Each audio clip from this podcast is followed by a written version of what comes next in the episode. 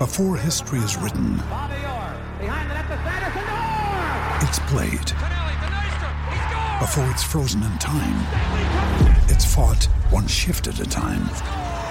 Before it's etched in silver, it's carved in ice. What happens next will last forever. The Stanley Cup Final on ABC and ESPN Plus begins Saturday. Todd, I guess could you start with Leon and just the play he made on his goal, and then the play he made in OT, and just his ability to kind of change a game for you? Well, you, you summed it up pretty darn good. Um, you know, from an offensive perspective, he was a force.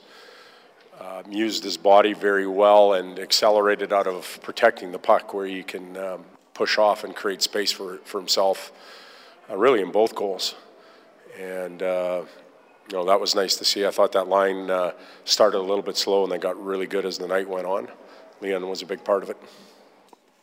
Uh, the players, a couple of the guys said that they, you know, wanted to get that back. I mean, obviously, you guys had the two goal lead, then you had the, just a stretch at the end of the second and the start of the third where you, you gave a lot back to them. Well, the, the stretch at the end of the second was um, a little bit self-inflicted. I thought we got caught a little bit long, and then we couldn't defend well.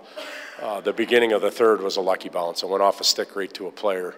Uh, that can happen at any point in the game. That can happen five seconds after we get scored on. So I don't, I don't put that together. Uh, but the the one at the end of the second was one that we have to learn as a team we can prevent, and and uh, one that we shouldn't have to uh, go back and earn.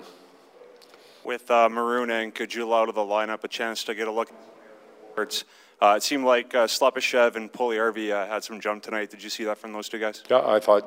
I think you're very accurate. They both had uh, had good games. I like Yessi on the off wing. He, he's very dangerous shooting there. We talked about that this morning, and and Anton had um, had a real good night as well. And we're, we're we've been talking the last little bit. Some of those players sometimes play better away from. Um, our top players. Uh, they feel like they can command the puck a little bit more, do a little more with it, rather than think they got to give it up all the time. And I think we saw that from Jesse today. I thought Tess did a tremendous job in managing that line, and he felt comfortable handling the puck and making plays. Where uh, sometimes when you do play with Connor and Leon, you feel obligated to get them the puck, and you're a little jittery, and and uh, maybe some of your skill doesn't come out because of it. And um, you know that's that's part of being a younger player and learning what you can or can't do.